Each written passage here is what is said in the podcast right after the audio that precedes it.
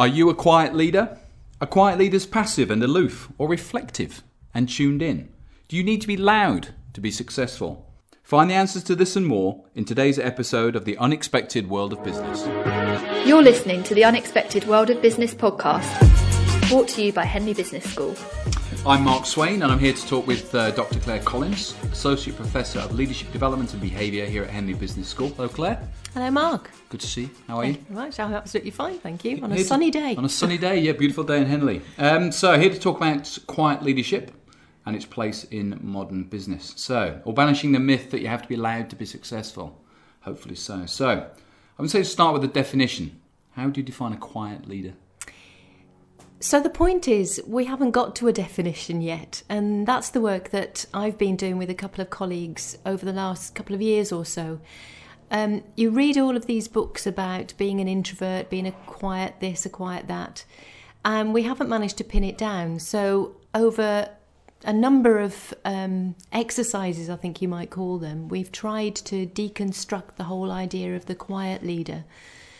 And what we've found is uh, basically we've been doing a load of myth busting. So essentially, what we did was to look at all the possible, well, as many as we could, the possible definitions of the facets that might go into being a quiet leader, and none of them actually hit the nail on the head. Interesting. So that's why we carried on doing Okay. some work. So, what, what, um, so just what was the work? I mean, you've said you've got examples drawn together, lots of, lots of thinking. What are you, what are you finding so far? What's it, what's it telling you? So, of the three of us, I'm the quiet one in the group, Okay. if, by our definition, and I'm also very much an introvert. Um, so I'm the I'm usually the guinea pig. Okay. Is this what it means to be quiet, Claire? Yes. Um, how or no. it feels to be quiet. This is, yeah. This is how it experience. feels. Yeah, Yeah, okay. that's right. And um, so we started off. The the idea came to me because I went to the Academy of Management conference. Now, academics go to conferences all of the time. They are run for extroverts, Hmm. and especially the academy, which is usually it was all always in North America, so it's a USA or Canada, Okay. and they have eleven thousand delegates. Wow. And that, to an introvert or to a quiet person, is mayhem. It does your head in. So when all the other gangs are saying, you know, let's go out for a nice supper, I'm Yeah. saying, no, thank you. I just want to go and lie down in a quiet, dark room and read a book and not talk to any of you, even though I love you loads. So just think about the extrovert introvert for the people who are listening. That um, I think most people understand broadly. Uh, well, what they think that means, but but in your sense, how would you kind of create a distinction between introvert, extrovert? What kind of characteristics would you see? So I usually use the Myers Briggs type definition. Yep. There are other definitions, but in Myers Briggs, introversion and extroversion is very much about the way you take in information. So um, introverts will take in, in uh, information by using their inside voice, if you like. So they will study, they will research things, they will go quietly into a subject and find out all that they can for themselves way before they would go to the external world. Whereas extroverts are completely the opposite. So an introvert, yeah, extrovert, yeah, an extrovert will go and seek information from the outside world. So if I wanted to know something about a key subject and, and you wanted to know the same, as an introvert, I would go about this by getting onto the internet, Googling something, go to the library, looking up some papers. As an extrovert, I'm not saying that you are, but as an extrovert, you would go and ask somebody. Yeah, Myers Briggs type definition, Yeah. introversion of the, the way you process data internally versus Yeah. externally, kind Yeah, of the way you okay, the way you absorb. What about the the whole area of um, the perhaps the conventional way people look at introversion, extroversion as a where you get your energy from, kind of the Yeah. So where, where does that feature? you can have um, outgoing introverts and shy extroverts. Interesting. Yeah, saw that in your. In, in My husband and. I are perfect examples. He's a shy extrovert and I'm an outgoing introvert. So I have no problem sitting here talking to you, doing this, standing up in front of a hundred students, doing whatever, you know, singing in a choir, acting on stage. Um, mostly because I'm not being me at that time. Interesting. So my shy extrovert would definitely come into the into the quiet Yeah. piece that we're out. Indeed. So, um, so you and my husband are shy extroverts in that he, I can't speak for you, No. hates going into a public environment. So, a party where you've got to make small talk or something like that. On the other hand, his information gathering and his um, energy gathering are from his outside Okay, world. outside world, So he externalizes. Uh, the middle ground is called ambivert. yeah. And so an ambivert, which uh, Adam Grant feels is 80% of the population, Right. actually, Somewhere in the middle of extrovert and introvert. or can swap between the two. Yeah, okay. So there's a place where you're comfortable. Yeah. Um, but most people, and I, and I would include myself in this to a certain extent, you've got learned behaviour. You know, as an associate professor, I have to stand up there and teach. I have to go into meetings with people who are, uh, I don't know, and you know, you've got to have that kind of that level of communication. So, but for me, it's learned behaviour because you know, come the weekend, if I didn't have to speak to anybody, that wouldn't be a problem. Interesting. So there's, yeah, okay. So light and shade with, with all of these. So relating that to leadership, um, and again back to what we said about quiet leadership. No definition necessarily, but what kind of characteristics would you see of, of people who were many would describe as a quiet leader, if you like? There are pros and cons of being a quiet leader or a non quiet leader, and we haven't decided what a non quiet leader might be mm-hmm. called. Loud leader, noisy leader, whatever. They don't seem quite right. No, it does, that does sound a bit clumsy, as you said. It Yeah, does sound I- a bit get that. clumsy. But a quiet leader, um, there are pros and cons. So quiet leaders can come across as being quite aloof. So you often Okay. find in a board meeting, for example, a quiet leader will sit back Yeah. and listen back and and take in a lot of information before they decide to say anything. And that can come across as being aloof and distant and cold. Um, even in social situations, quiet people might sit back and uh, be listening to what's going on around them and not necessarily joining in the conversation straight away. And yet, some, in a social situation, the uh, people doing that, kind of being more, being more reflective, just listening, aren't necessarily joining in vocally, but that quite often can be having a good, just as good a time as anyone else. Just uh, frankly, just just there, but not necessarily perhaps act, active and vocal. Is that the same in business, where you've got people that aren't mm. that are engaged, but they're mm. in the, say in the boardroom, but they're just not as perhaps as vocal as they might as others might be. You so you have the person who stands back a little bit and listens. Yep. But one of the really good parts of that is quite often, almost always, when they do speak, it has more impact. Because people have got used to the fact that this person is being quiet, they're kind of sitting back. When people get to know you more, they realise, of course, that that is your behaviour and that's what you will do. Yeah, okay.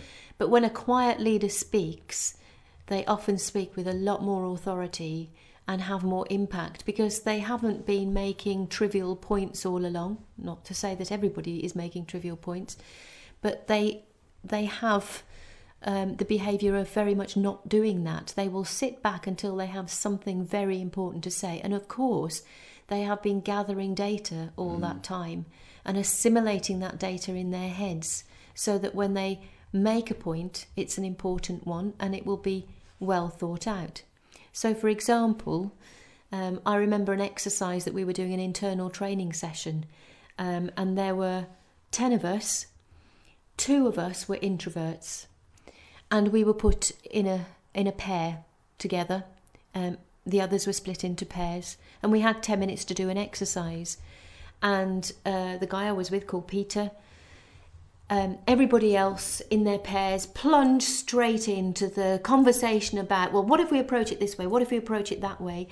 And Peter and I worked quietly and independently, and we jokingly said for nine minutes, and then we put our thoughts together for a minute and came up with a great solution. Um, it wasn't quite nine minutes, but The that's the there. way we Yeah. would work. We would mm. work quietly to formulate our own approach before we would share something, whereas the extroverts extrovert groups were sharing straight away. Now, the important thing about the conference that I was talking about was that those kinds of scenarios, for a quiet person and, and for an introvert specifically will drain their energy down to nothing.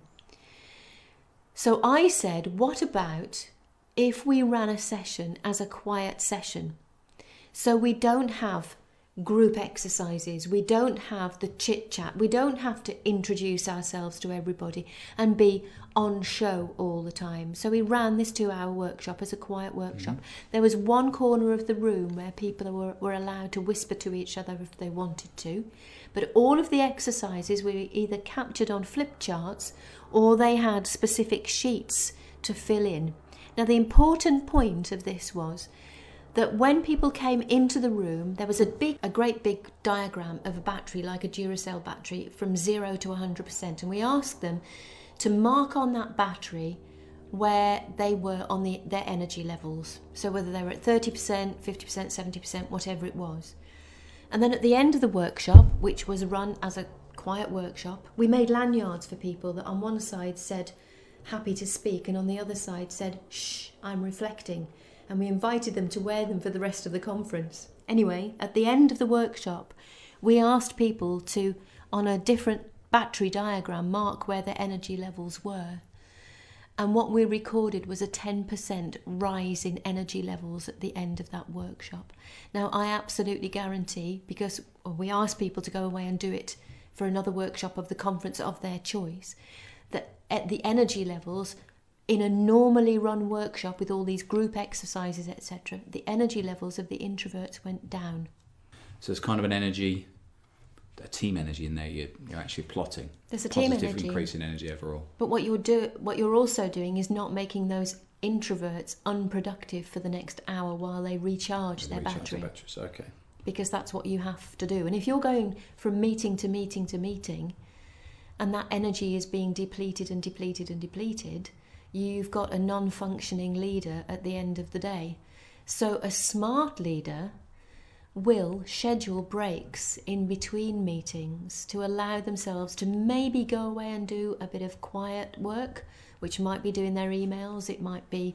If you're the boss of a group of smart, quiet leaders, if you like, or quiet leaders, puts quite an emphasis on some quite practical things like uh, not scheduling meetings back to back for the whole day, so how, how does a, how does a boss of those kinds of individuals really support them to, I guess, recharge their batteries during the day?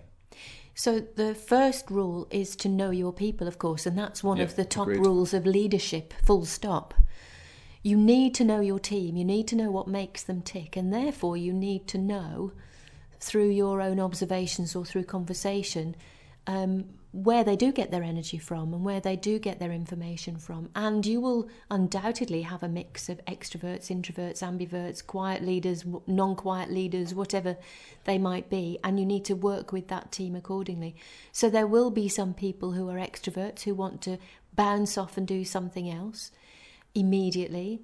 Um, but there will be people who want to go away and quietly reflect on something or do a quieter activity and as a boss, you need to be mindful of those things and allow that to happen. What, is, what else does quiet leadership do to, in the positive side, to, to help to support businesses? I, I, I wrote some things earlier on about does it uh, help to fix problems better? Does it help to deal with some of the bigger trends we've got in the in the, uh, the world today? What how do you see quiet leadership kind of at a, at a headline level being being positive, being a useful skill, being a kind of an attribute rather than a drawback? Quiet leaders will make a decision or make a judgment when it needs to be made. They don't tend to rush into things. Mm-hmm. So um, we often talk about a VUCA world. To clarify for the listeners, so VUCA world being volatile, uncertain, complex, ambiguous. So the military acronym. Indeed, as you say, came from the US military and seems to be an adequate description of this. You know, the information exchange now is so immediate and everything seems to be in this um, accelerated lifestyle. Actually, quiet leaders can really help with that because, as I say, they will not necessarily slow things down, but make an appropriate time for things instead of rushing in. Um, so, you know, some decisions don't need to be made yet. So let's make them at the appropriate time. Don't rush to judgment. Mm. Don't leap in with partial information. So, quiet leaders will tend to gather the information around themselves before they make a decision. So coming coming back for a second to the, same point, um, the does a quiet leader simply have a um, perhaps a tendency to listen more and therefore is offered more information or tends to absorb more? So if you if you think about a more democratic style of leadership, a quiet leader will will listen and therefore enables people to feed into the decision making process, feed into the information yeah, machine. Yeah. Um, and lots of people are enabled to speak. In fact, the quiet leader will encourage other quiet people to speak uh, in order to get their views. So you do get a often a better cross section of views, cross section of expert opinion, uh, cross section of data and information in order to make the decision, um, rather than leaping in there and, and on the first blush, you know, trying to get to mm. action point A very very quickly. Um, and, and when the team understands that the, the quiet leader is going to sit back and listen a bit more, they are likely to offer views. They are more likely to offer their own um, bit into the pot, if you like, yeah, in order to yeah to take part as a as a team member. So encouraging the, I think that's a really important point that uh, perhaps the, the Achilles heel of extroverts in their extreme, and the, perhaps the the um, I don't know, the, certainly the goal of being a uh, being an introvert. That that ability to encourage contributions from other people in the room. I think that's in the VUCA world we're in. I I suspect I think that that's a crucial way of behaving as a leader that many may have not understood. The need to get from people around. It's kind of saying, what, it's the what do you think, isn't it? Mm. It's the genuine. I I don't have all the answers. I'm kind of still reflecting as a quiet leader what do you really think is crucial to making better decisions in a complicated world, surely? And again, if you have other quiet people around the table, they may not be ready to even make their contribution in the meeting. They may even want to make their contribu- contribution either as a one to one later or asynchronously through, you know, I'll, I'll drop you an email when mm. I've had a mm. bit of a think about this. And I recognize this behavior in myself um, when people are trying to uh, form an action plan, get something done really quickly, actually, what I want to do is take it away and think about it quietly. Mm. Stop the noise outside my head and let me go inside my own head and form these thoughts properly because all the time you're talking at me, I'm not being in my head kind of testing it rather from a not from a position of uh, in a sense disagreeing with you but more thinking of how conventionally people almost categorize introverts. So, doesn't that make extroverts think you're just as an introvert painfully indecisive? Again, in extreme, an extreme extrovert will be then thinking you're no use to me because you're not, not adding any value at the point of time I need it. How do you counter that as a as a quiet leader? I would counter that by saying, um, as a leader, I go back to my point about knowing your team. You ought to know yeah, those things and share that within your team. Um, so if we look at somebody, if we look at two people who have very different Myers-Briggs types, so Myers-Briggs is measured on four different dimensions, and they're dimensions of preference. So it's not like a trait where you're one thing or the other, but you'll you'll have a preference somewhere on that dimension. So for example, E and I is extrovert and introvert. So you're not you are an introvert, you are an extrovert, but you have a position on this dimension and um, you that's where your natural preference lies. But you can as i said earlier have learned behavior that you can learn to behave in the other at the other end of the dimension. And there are three other dimensions to to uh, mbti as well. We don't need to worry about them too much but they have profiles like um, estj or infp So four, uh, four categories. And if they're completely opposite, that would indicate that you have very different preferences from each other.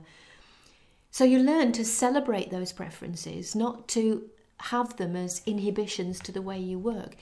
If you understand in your team who belongs to these dimensions or who belongs to quiet and not quiet, complement each other, work together, not in opposition to each other. So yeah, if you don't know about a person, that might be frustration frustrating. But if you're in a team, part of being a team is developing that level of understanding of each other and working with those differences to get the best best of all worlds. Definitely, it's it sounds like a, um, a, a subtle, another subtle definition of diversity almost. Um, appreciate we talk about inclusion for a while, if you like including those those different skills, but fundamentally there's a diversity of thinking in there that I don't think many people listening would be uh, expert in. They might be conscious of there being a difference, but they perhaps wouldn't know how to use uh, those different characteristics in a, perhaps a, a, team or a group situation. So there's a, stealing your phrase, a, a hidden diversity. Mm-hmm. Tell me a bit more about that. Well, if you, um, for example, in teaching, um, when we're teaching an, an MBA group or an exec group or whatever, you very often ask them to go off and do a group exercise. A quiet leader or an, or an introvert probably will find that group exercise quite a challenge. It's not their natural way of working. Um, so, how about mixing up the different ways that, that you do things to allow some of the quiet people to come through with their best game face on, with their best contributions? So everything doesn't need to be done in one particular way. Vary the way that you you gather data, the way that you have conversations with people. You've actually covered a couple of things, both of which are I think are equally interesting as a leader, as a leader of people. You're actually looking at one, maximizing the skills and the approaches and the and the different ways people think, uh, is what you just described, but also this management of team energy. That's about um, leaders, but just uh, final area to perhaps explore. So I want to have a look specifically at um, at boards, if you may, kind of the the crazy world of boards. The would appear on the face of it to have two two roles. Uh, one related to the diversity point you just made, so maximising their own hidden diversities, making the most of that uh, when they're interacting as a board, and then also to create the conditions for leaders around them. I suppose people, perhaps their direct reports or further down their organisation, to um, to thrive. I usually, if I'm in a group of people that I haven't been with before, I usually tell them up front. Um, you know, I'm an introvert or I'm a a quiet leader. I keep eliding the two, and I said that quiet means an awful lot more than just being an introvert. Mm. Um, it's an interesting would, psychologically would, to, to label something in that. In yeah, I say straight away. Quite... Even to the point where I'm teaching on diversity and inclusion, I talk about um, introversion and extroversion because we have um, the protected characteristics in the Equalities Act 2010 in the UK. Yeah. We have neurodiversities, which are very well acknowledged, but what about these hidden diversities? And I would be encourage people to self identify. So, one of the exercises we did in that workshop was a tool to help people self identify as either um, a quiet a quiet person, a not quiet person, an introvert, an extrovert, an ambivert, whatever they wanted, however they wanted to identify mm. themselves, and to work with the strengths of that identification. So, you, you know, I'm wanting to go off at tangents here and talk about identity theory and all of that kind of stuff. But the more you know yourself and can explain that to someone else in a group or one to one or whatever, you shortcut that mm, getting to know you period and you get into productive. So you go into the tuckman you know forming storming norming performing yep. a lot quicker if you have that level of self-knowledge. Attempting to summarize i think uh, one of the things i wanted to come out of um, uh, this uh, this podcast was that that uh, being quiet leader is okay. I think that's a, that it's, it's an attribute not not a drawback and a negative so I'm, I'm delighted we've had the opportunity to do this so in terms of summarizing i think people from this podcast should be just aware that um, of this hidden diversity, actually. Just be more conscious of this being another way of thinking about diversity. But actually, one we talked about today could be one of the most powerful ways of unlocking the, um, perhaps the um, teams, really, and their yeah. ability to create creative solutions and, and, work together brilliantly. So that's one. The quiet leaders themselves seem to need to um, make the breaks, as you said. Yeah, make time for themselves to recharge their batteries um, and, and, also, you talked about perhaps using their skills and be conscious of the fact you're just not um, You're just not an introvert. You're not a quiet leader. You're a quiet leader, which means that you have responsibility too, which means you have the skills and the attributes too. And if you're, I think, interestingly, a leader of um, of quiet leaders, if you like, a boss of quiet leaders, know your people was, was something we talked about a lot. And isn't that obvious? But maybe not. Um, understand their work strengths and their work preferences. And I, th- I love the, some of the words you use where you said you started off by saying perhaps accommodate them, but then you um, talked about inhibitors not being inhibitors. But actually, we started to talk more about celebrating Mm. those differences. So I think from a, I think we're on a mission here, aren't we, to, to celebrate that. Yep. Fantastic. Anything else from, from you as a final point? Well, just to say that I think this is a thing, and I think it's a thing Yeah, that we need absolutely. to understand better. It should be part of all leadership training um, and education. Um, but as a hidden diversity, I think quiet leadership and non quiet leadership, I'll let you know if we ever do come up with an adequate term for this. But it is a, you to that. a thing and a thing we need to know more about. Perfect. Okay, so wonderful to talk to you, Claire. Thanks for your insight. I'm Mark Swain, and this has been the Unexpected World of Business. Thanks for listening, and speak soon.